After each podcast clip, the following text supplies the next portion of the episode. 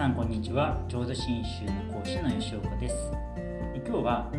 仏教にはなぜ人種差別がないのかというテーマを話したいと思います。仏教は全ての人は平等であり一切差別はないと教えています。でこれは大変驚くべきことなんです、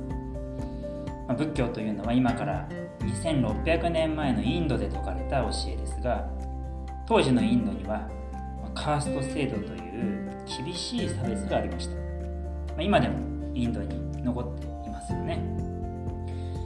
バラモンセッテーリベーシャシュダルと言われる生まれながらにもう決まった社会の階級っていうのがあったんですよね。それはもう絶対に破ることができませんでした。その階級が違う者同士が結婚することはできませんし、まあ、一緒の席でご飯を食べることもできない、まあ、一番下のシュダラというものと会話することさえ許されなかったと言いますから非常に厳しい差別。お釈迦様のおられた当時のインドにあったということです。そんな中で全ての人は平等であると伝えられた方がお釈迦様なんです。人間は生まれながらにして尊いとか卑しいとか決まっているのではないぞ。仏の教えは一切の人々は生まれながらに平等であり自由であるとこうおっしゃられたところ仏教という教えがですねいかに素晴らしいか。またこれは仏教の深い教えからそれがはっきり教えられているということ、今日はその深い教えをお話しすることまでは難しいと思いますが少しでも理解していただけたらと思います、まあ、今日でも世の中差別がなくならないですよね。人種あるいは民族による争いが世界中で起きてます、まあ、記憶に新しいのでは 昨年の5月の終わりに、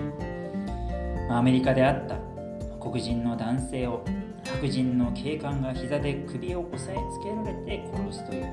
まあ、そういう事件がありました、まあ、それに対して世界中で大きな抗議活動やデモが起きましたけれども肌の色が違う生まれた場所が違う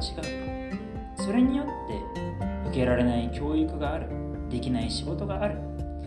そんな差別が今も世界中にあります。また日本でも特にこのコロナの影響でますます差別とか分断が深まっています、まあ、人間というものは不安なこと苦しいことがやってくると自分のことばっかり考えて自分以外のものを排除しようとする、分けようとする心が起きてくると言えますよね。まあ、日本であることならば、まあ、コロナ治療に当たっている医者がちょっとあなた近寄らないでくださいと近所の人に言われたりする、まあ、ひどいことです。一番最前線に命かけて戦っている医者がそんな目に遭う悲しいことですよね。その医者の子供を保育園に連れて行こうとしたらねちょっと来ないでくださいと言われるとこんなことも報道されていました。あるいはコロナに感染した人がいるということを聞くとねその人の名前とか住所を特定して中にその町からもうここにはおれないと引っ越していく人もあったと聞きます。今は悪質でインターネットにまでねあの家の人はどうやらコロナにかかってるらしいぞと。こんなことまで書き込んでそれを見た人がまた広げていくことによってコロナにかかるのは悪。コロナにかかった人はこの町に入れない、まあ、こういう動きが出てきたということですよね。本来人間は一人で生きていくことはできません。私たちは誰かを頼りにしてみんな助け合って生きてるんですよね。一人で生きていけない弱い存在だからこそこんな時はもっとお互い協力しなきゃならないのに。それを自ら分けていくようなことをしているから幸せになれずにいます。なぜ私たち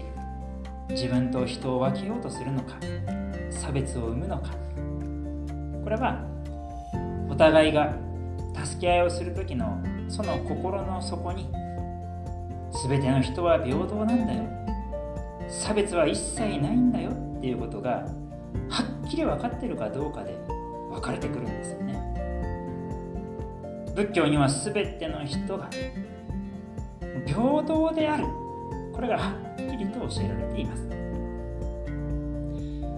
日本の有名な古典に「歎異抄」という本があります。これは今から800年前鎌倉時代に仏教を教えていかれた親鸞上人という方がその親鸞上人がおっしゃられたことを弟子の唯念という人が書き残されたものが「歎異抄」と言われます。日本で一番読まれている仏教書。これも「歎異抄」なんですがその中に親鸞上人がある時こうおっしゃったと書き残されている言葉があります。それが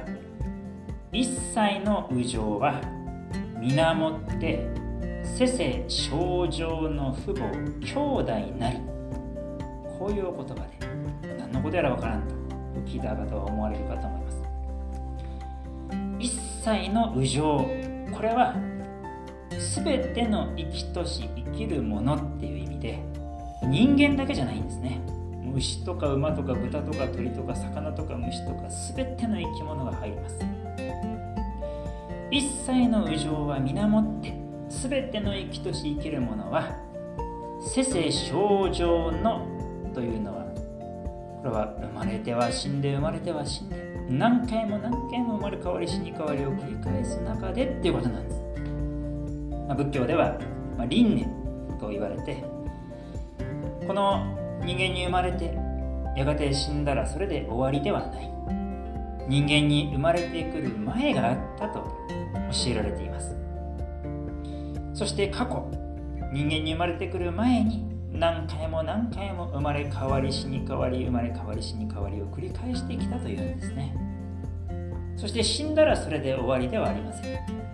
また生まれ変わり死に変わり生まれ変わり死に変わりをずっと繰り返していく。その中で今私たちはねたまたま人間に生まれてきた。また人間に生まれてくるっていうことではないんですよね。だから死んだらまた生まれられるんですか？人間になるんですか？そんなことではなくていろんな生き物に生まれてくる、まあ、だから私たちは生まれたことのない生き物はないって言われるんですよね。犬だろうが猫だろうが蛇だろうがこんなものに私生まれたことはありません。こういうことないって言うんですだからなんとなくね、私この犬の気持ちわかるんです。それはね、私が過去犬だったからなんですよね。キブリだろうがミミズだろうがトカゲだろうがね、何にでも生まれてきたって言うんですよ。まあそういうことから言えばね、の肌の色がどうだとかね、そこの民族がどうだとか関係ないですよね。どんな肌の色にも生まれてきたし、どんな民族にも過去生まれてきたんだと。しかもその間、私たちは父母兄弟であったということは父であり母であり兄であり弟であった家族であった時があるでしょう。ということです。今は形を変えて今は場所を変えて私たちは存在していますけれども長い長い過去を見てみたらどうかいずれの時かいずれの場所でか私たちは家族であった時があるんだよ。だから仏教の教えから言うと全人類が懐かしき家族である。こう教えられてるって言うんですよね。ちょっとスケールが大きすぎると思うかもしれませんが仏教の教えがよく分かってきますとそれがはっきり分かるんですよね。そういうことから言いますとね私はあの人とは違うんだとかねあんなものは私受け入れられません。まそんな差別は吹き飛びます。気が遠くなるほど長い間流れている命の流れの中でどんなものにでも生まれてきたのが私たち。だからお釈迦様は2600年前のインドカースト制度の厳しい中といっても生まれながらに身分が分かれるとか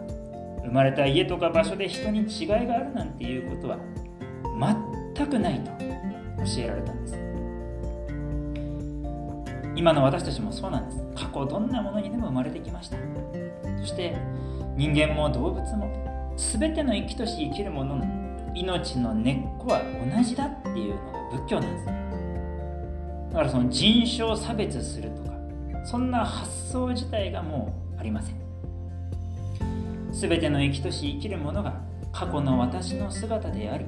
また懐かしき家族である。これが分かったならば私たち、まあ、全ての人に対して優しい温かい気持ちになることはできないでしょうか、これは仏教の教えが分かってきますとしい人たちだなこういう気持ちが生まれてきて差別しようなんていう気は起きなくなる、ま、こういうことを今日は知っていただきたいと思いますま、このような仏教の教えを、ね、分かりやすく話していきたいと思いますのでまた聞いていただきたいと思います。それではまた。